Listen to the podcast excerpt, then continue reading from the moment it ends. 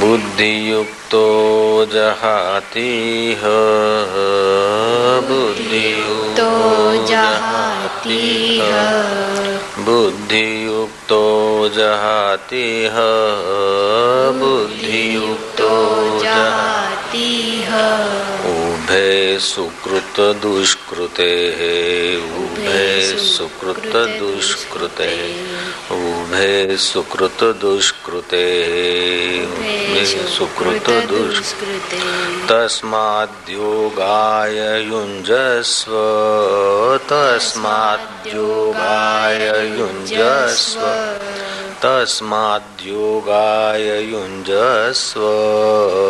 तस्माद्योगाय युञ्जस्व। योगकर्म सुकौशलम् योगकर्म सुकौशलम् योगकर्म सुकौशलम् योगकर्म सुकौशलम् भगवान कहते हैं, भगवत गीता के दूसरे अध्याय के पचासवें श्लोक का ये अर्थ है, समत्व बुद्धि युक्त पुरुष। यहाँ इस जीवन में पुण्य और पाप इन दोनों कर्मों को त्याग देता है। ध्यान से सुनेंगे, समत्व बुद्धि युक्त पुरुष। यहाँ इस जीवन में यहाँ इस जीवन में पुण्य और पाप इन दोनों कर्मों को त्याग देता है, इसलिए तुम योग से युक्त हो जाओ। कर्मों में कुशलता योग है। कर्मों में कुशलता योग है और कर्मों की कुशलता का मतलब यह कि कर्म के बंधन से हम छूट जाएँ। कर्म किए बिना तो नहीं रह सकते। अशुद्ध कर्म को जीतने के लिए शुभ कर्म करें। लेकिन शुभ कर्मों का भी कर्तापन अपने में जब तक मौजूद रहेगा, तब तक बंधन बना रहेगा। लोहे की जंजीरें टूटी और सोने की पहन ली तो जंजीर तो जंजीर है। झोंपड़े झोंपड़े में नहीं तो पक्के मकान में, लेकिन बंद है तो बंद है है। मुक्तता तो योग, कर्म, कौशलम। भगवान कहते हैं कि समत्व, बुद्धि, युक्त पुरुष यहाँ इसी जीवन में, मरने के बाद नहीं, यहाँ इसी जीवन में, समत्व, बुद्धि योग को पाया हुआ पुरुष। पुण्य और पाप इन दोनों कर्मों को त्याग देता है। इसलिए तुम योग से युक्त हो जाओ। कर्मों में कुशलता, इसी का नाम योग है। पशु की नाई कर्म करते करते मर गए तो कोई विशेषता नहीं है। आलसी होकर पड़े रहे तो भी कोई सार नहीं है। कर्म करते करते मर गए तो भी सार नहीं है आलसी के पड़े तो भी सार नहीं। कर्म करते हुए भी कर्मों के बंधन से छूटकर मुक्त हो गए, अपने आत्मा में आ गए। अपने आत्म परमात्मा के प्यार का अनुभव हो गया, जीते जी मुक्ति अनुभव में आ गई तो तुमने मनुष्य जन्म का फ़ायदा उठाया। प्राप्त परिस्थितियाँ आती है, एक आती अनुकूल परिस्थितियाँ, दूसरी होती है प्रतिकूल परिस्थितियाँ।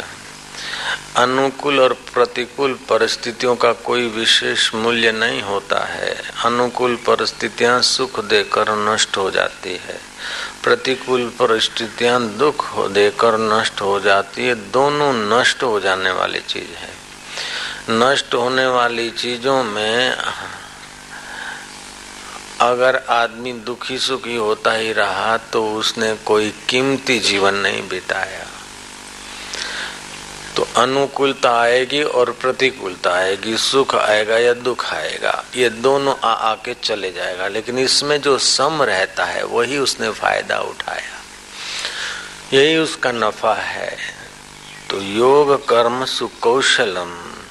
योग क्या है कि कर्म में कुशलता अब कर्म में भाई तत्परता से कर्म करने को कुशलता बोलते हैं।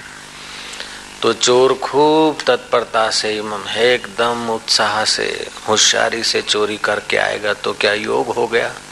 बोले, नहीं, ये तो बंधन है। अच्छा तो दुष्कृत बंधन है। अच्छा तो अच्छा काम करें, कुशलता से करें अच्छा अच्छा काम करें।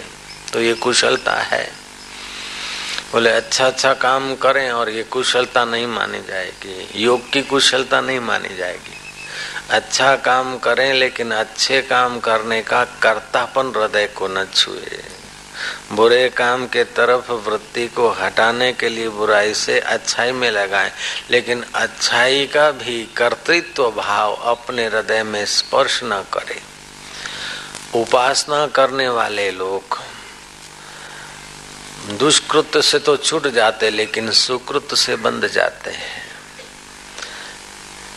केवल कर्म करता रहे तो बंधन से नहीं छूटता है। कोई अशुभ बंधन से बांधा जाता है तो कोई शुद्ध बंधन से बांधा जाता है। एक आदमी ने पाप किया और स्वप्न आया, यमदूत पकड़ने को आए, चलो नरक में आजी जी किया आप मृत्यु टल गई। नरक के यमदूतों ने कहा कि अगर तुमने पाप किया तो मैं फटाक से हम तेरी मौत कर देंगे, अकाल मौत हो जाएगी। उसने खूब सुकृत किया, खूब अच्छे काम किए, आए किसी समय। पार्षद बोले, चलो नहीं चलना है। नहीं चलना है तो सुक्रम, सत्कर्म क्यों किया? स्वर्ग में चलो।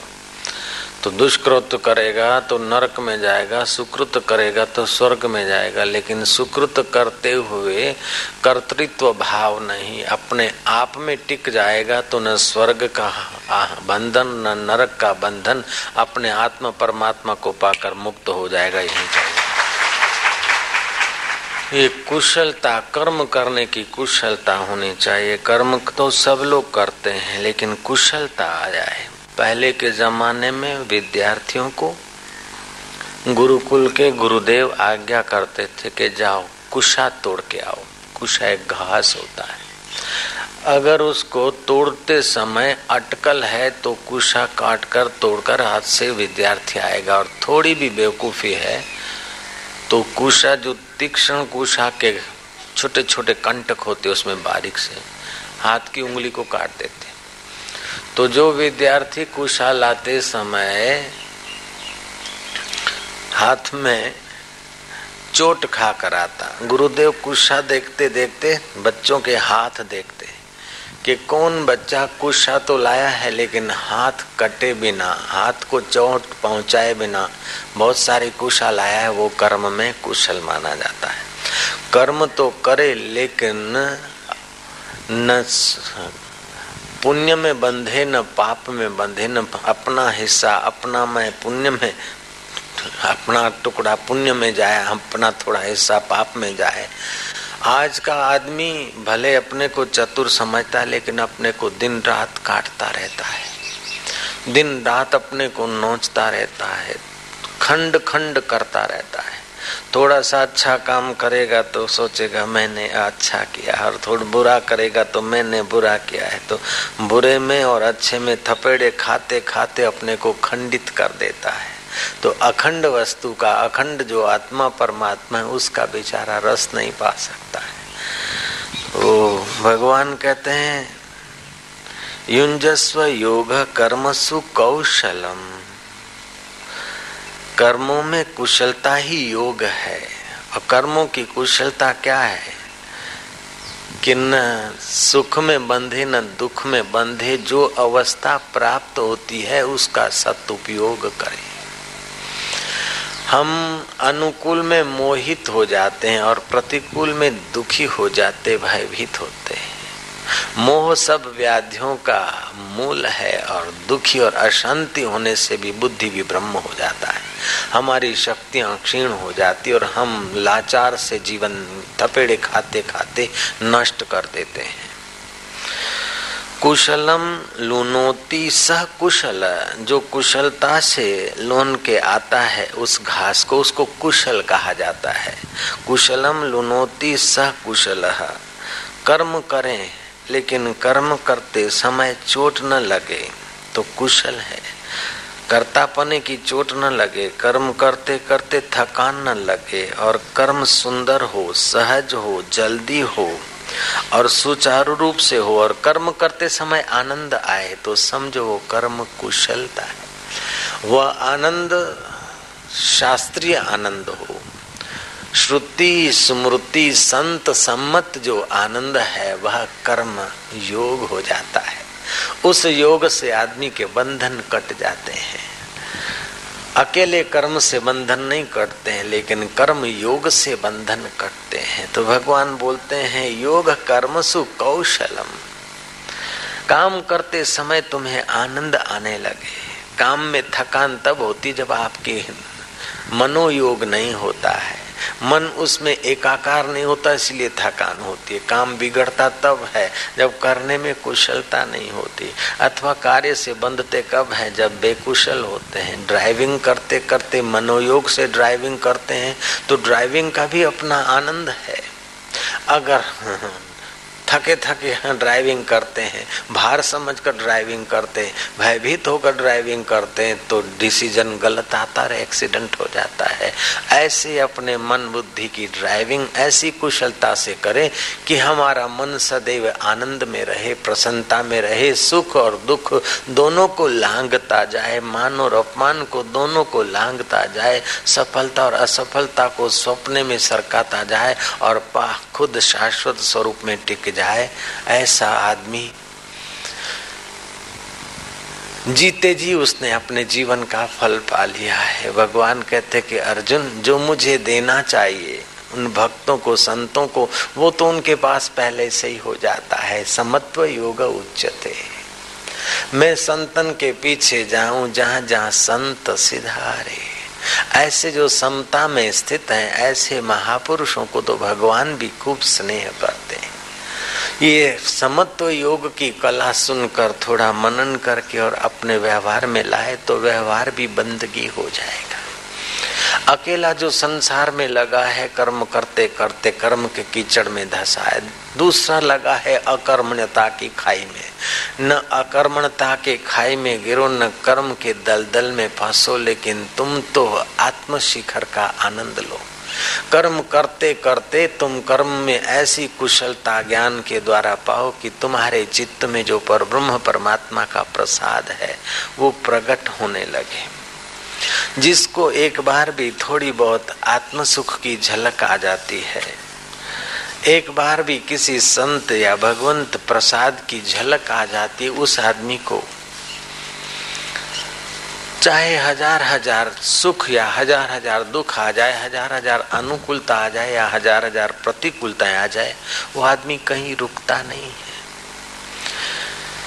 तेरे दीदार के आशिक समझाए नहीं जाते हैं, कदम रखते हैं, आगे लौटाए नहीं जाते। जो समता का दीदार कर लेता है, प्रभु के रस का दीदार कर लेता है, एक झलक पा लेता है, तेरे दीदार के आशिक समझाए नहीं जाते। उनको कितना ही समझाओ, समझाए नहीं जाते। मीरा को समझाया गया, लेकिन मीरा न समझ पाई। मूर्खों की बात मीरा कब तक समझेगी? प्रहलाद को समझाया गया, लेकिन प्रहलाद रुका नहीं। तुकाराम को लोगों ने समझाया और जीजाई ने भी समझाया कि ऐसा नको करा विठल विठल काई, सारा दिन विठल विठल तुम ही जरा सुधरा। तुकाराम नहीं सुधरे। कबीर को लोगों ने सुधारने की कोशिश की, कबीर खुली बाज़ार में चिल्लाए, सुनो मेरे भाइयों सुनो मेरे मितवा कबीरो बिगड़ गयो रे